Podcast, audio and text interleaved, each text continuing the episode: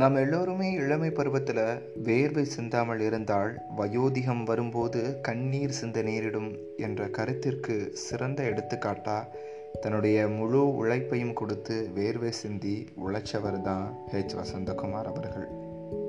உலகெங்கும் இருக்கக்கூடிய தமிழ் பந்தங்கள் அனைவருக்கும் என்னுடைய அன்பான வணக்கம். நான் உங்கள் ஆர்ஜே ஜமால். வாழ்க்கையில் தனி மனிதனால் எல்லாமே சாதிக்க முடியும் என்று ஒரு பெரிய உத்வேகத்தோட வாழ்ந்தவர் தான் ஹெச் வசந்தகுமார் அவர்கள். பிரபலமான தொழிலதிபராகவும் அரசியல்வாதியாகவும் டிவி சேனல் உரிமையாளராகவும் சிறந்த பேச்சாளராகவும் எழுத்தாளராகவும் இப்படி பல பன்முகத்தன்மையை கொண்டவர் தான் வசந்தன்கோ உரிமையாளர் சொந்தக்காரர் ஹெச் வசந்தகுமார் அவர்கள்.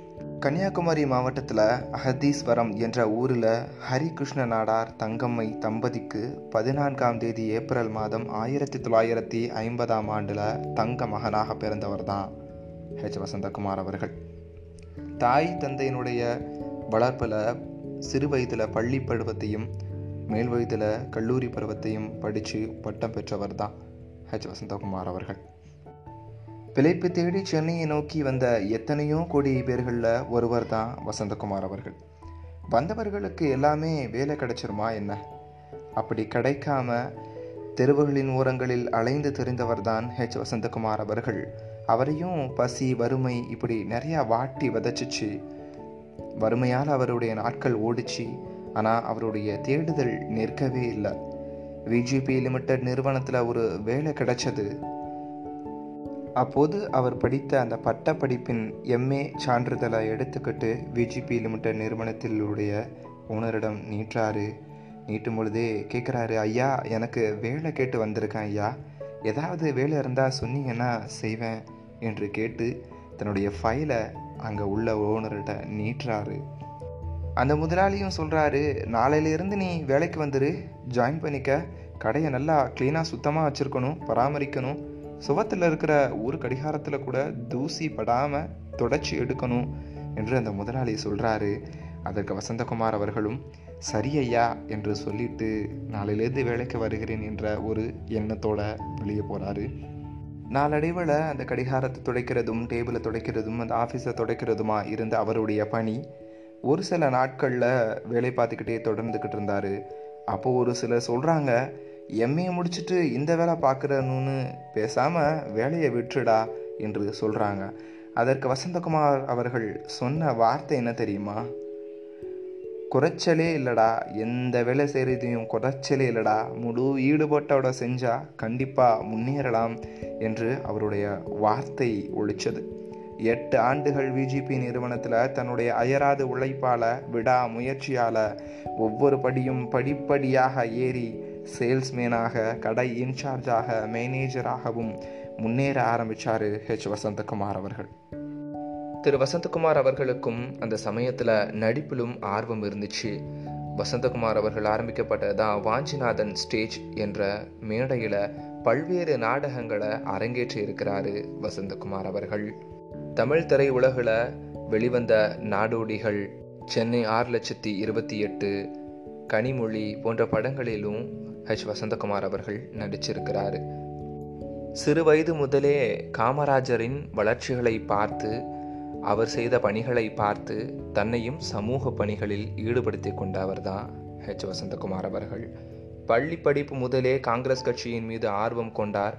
கல்லூரியில் மாணவர் அமைப்பில் சேர்ந்து தன்னுடைய பங்களிப்பையும் அடைச்சிக்கிட்டு இருந்தார். அவருடைய அரசியல் நிலைப்பாடு பல திருப்பங்களை ஏற்படுத்துச்சு. இனி யாருடனும் வேலை செய்ய மாட்டேன்னு ஒரு முடிவு எடுத்தாரு. அடுத்த மாத வருமானத்திற்கு வழி இல்லாமல் சொகுசு அறைய காலி பண்ணிட்டு ஆற்றோரம் இருக்கக்கூடிய குடிசைகளில் தங்க ஆரம்பிச்சாரு. ஒருவேளை உணவு ஓயாத தேடல் என்று அவருடைய வாழ்க்கை தடப்புரண்டுச்சு ஒரு சிலர் ஹெச். வசந்தகுமாரிடம் சொன்னது என்ன தெரியுமா? மீண்டும் ஊருக்கு போயிடு. அப்படி இல்லைன்னா பிஜிபி ஐயா காலில் விழுந்து மறுபடியும் வேலைக்கு சேர்ந்துரு. என்று அவரை அவர்கிட்ட சொல்லி அவரை கன்வின்ஸ் பண்ணாங்க. ஆனால் ஜெயிக்க வேண்டும் என்ற வைராகியம் அவருக்கு குறையவே இல்லை. உலகம் பசியோடு போராடுபவர்களை தோற்கடித்ததே இல்லை என்பதுதான் சரித்திரமாக இருக்கும். உழைப்பதற்கு தயாராக இருந்த வசந்தகுமார் அவர்களுக்கு அவருடன் பணிபுரிந்த நண்பர் ஒருவரை வழியில் சந்திக்கிறாரு. சந்திக்கும் பொழுது நடந்த பேச்சுவார்த்தை தான் அவருடைய பேட்டிகளில் நாம் பார்த்தது. என்னப்பா நீ வேலைக்கு போகலையா? என்று அந்த நண்பர் கேட்க அதற்கு வசந்தகுமார் அவர்கள் நான் வேலையை விட்டுட்டேன். நான் தொழில் செஞ்சு சொந்த காலில் நிற்கணும்னு ஆசைப்படுறேன்னு சொன்னார். அதற்கு அவர் சொல்கிறாரு பணம் இல்லாமல் எப்படிப்பா தொழில் செய்ய முடியும்? அது நடக்கக்கூடிய காரியமா? என்று அந்த நண்பர் கேட்குறாரு. அதற்கு வசந்தகுமார் நான் நடத்தி காட்டுறதுக்காகத்தான் இப்போ நடந்துக்கிட்டு இருக்கிறேன்னு வார்த்தை வரிகளில் சொன்னார் அழகான முறையில். அப்போ அந்த நண்பர் சிரிச்சுக்கிட்டே சொன்னார் எங்ககிட்ட ஒரு கடை இருக்குது அது ரொம்ப நாளாக நடத்தாமல் கிடக்குது அதை எடுத்து நீ நடத்து. அதற்குரிய பணத்தை நீ ஒரு ஆறு மாதம் கழிச்சோ அல்லது எட்டு மாதம் கழிச்சோ தந்தா போதும் என்று கடையை கொடுக்கிறாரு அந்த நண்பர் ஞானசேகரன் என்ற நண்பர். அப்புறம் அடுத்த நாள் கடையை திறக்கிறாரு. திறந்த உடனே அந்த கடையில் எதுவுமே இல்லை. சிகரெட்டு டப்பாக்களை அடைச்சி வைக்கக்கூடிய அந்த மரப்பெட்டி சோப்பு அடைச்சி வைக்கக்கூடிய மரப்பெட்டிகள் போன்ற பொருட்கள் மட்டும்தான் அங்கே இருந்துச்சு. அந்த காலியான பெட்டிகளை உடைச்சி அந்த பழைய மரப்பெட்டியில் தன்னுடைய வசந்தன் கோ என்ற தன்னுடைய கையால் எழுதி முதன் முதலாக அந்த போர்டை நட்டுறாரு. மரப்பெட்டியில் போர்டில் அந்த தன்னுடைய வசந்தன் கோ என்ற பேரெல்லாம் பொறிக்கப்பட்டாச்சு. அப்புறம் கடை உள்ளே பார்த்தா கடை இருக்குது போர்டு இருக்குது வசந்தகுமார் என்ற மனிதர் இருக்கிறாரு. ஆனால் உள்ள எந்த விதமான சரக்குமே இல்லை. அப்போ அங்கே வந்த தெருவூரமான வந்த வியாபாரி சொல்கிறாரு என்ன வசந்தகுமார் போயும் போயும் இந்த கடையிலேயா வியாபாரத்தை ஆரம்பிச்சிருக்க? ஏற்கனவே நாலு பேர் ஆரம்பித்து பூட்டிட்டு போயிருக்காங்க. இது ராசி இல்லாத இடம்னு சொன்னார் அந்த வியாபாரி. அதற்கு வசந்தகுமார் சொன்ன வாக்கியம் என்ன தெரியுமா? அந்த ராசியை தள்ளிட்டு என்னுடைய மொகராசியை வச்சு நான் ஜெயிச்சு காட்டுறேன்னு சொன்னார் வசந்தகுமார் அவர்கள்.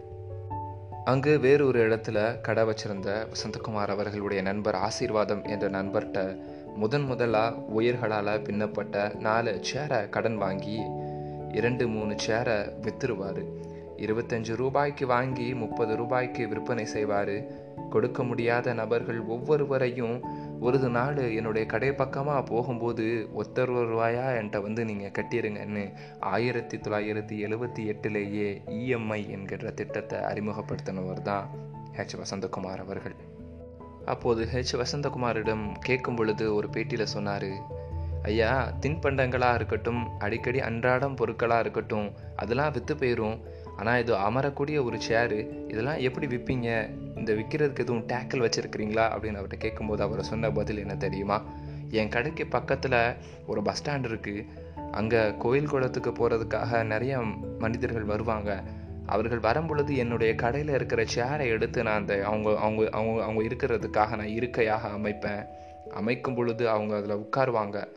உட்காந்து இழைப்பாரிட்டு அவங்களுக்கு ஒரு கிளாஸ் டம்ளரில் தண்ணியும் கொடுப்பேன். அந்த தண்ணியை குடிச்சிட்டு அவங்க போகும் பொழுது மற்ற ஊர்களெல்லாம் இப்படி ஒரு கடை இருக்குது இந்த கடையில் இவ்வளோ உபசரிப்பு இருக்குது அப்படின்னு சொல்லி என்னுடைய என்னுடைய கடையை மனிதர்களாகி அவங்களும் விளம்பரப்படுத்தியிருக்கிறாங்க. இதனாலேயே நான் நிறைய சேர்களை விற்றுருக்கேன் அப்படின்னு அவர் ஒரு சுவாரஸ்யமான தகவலை சொன்னார். அவர் கடையில் அடுக்கப்படுற அத்தனை பொழுது பொருள்களும் கடனுக்கு வாங்கப்பட்டவை தான் அந்த கடனுக்கு வாங்கப்பட்ட பொருட்களை முழு பணத்தையும் கொடுக்க வேண்டும் என்ற எண்ணம் பதினாறு ஜூலை ஆயிரத்தி தொள்ளாயிரத்தி எழுபத்தி எட்டு அன்று தொழில் தொடங்க ஆரம்பிக்கப்பட்ட போதே அந்த நேர்மை வசந்தகுமார் அவர்களிடம் இருந்துச்சு. அவர் நண்பர் கடையில் தயாராகும் அத்தனை பொருட்களையும் வாங்கி விற்பனை செஞ்சார் நேர்மையான முறையில். கொள்முதல் செய்ததற்கான பணத்தையும் அடைச்சாரு. அரசியல் மீது ரொம்ப ஆர்வம் கொண்டவர் இரண்டாயிரத்தி ஆறு மற்றும் இரண்டாயிரத்தி பதினாறு சட்டமன்ற தேர்தலில் நாங்குநேரி தொகுதியில் வெற்றி பெற்று தமிழக சட்டசபைக்கு தேர்வானார். இரண்டாயிரத்தி எட்டாம் ஆண்டு தன்னுடைய மக்களை மகிழ்விக்க வேண்டும் என்று வசந்த் டிவி எனும் தொலைக்காட்சி ஹெச் வசந்தகுமார் அவர்கள் துவங்கினார். தன்னுடைய எழுத்து திறமையை வெளி உலகத்திற்கு காட்டணும் சொல்லி வெற்றி கொடிகட்டு என்ற இவரது பிரபல சுயசரிதையை புத்தகமாக எழுதினார். அதை ரஜினிகாந்த் மற்றும் அவரது மனைவி லதா ரஜினிகாந்த் இணைஞ்சு பதினேழு செப்டம்பர் இரண்டாயிரத்தில் ஆறில் வெளியிடப்பட்டுச்சு.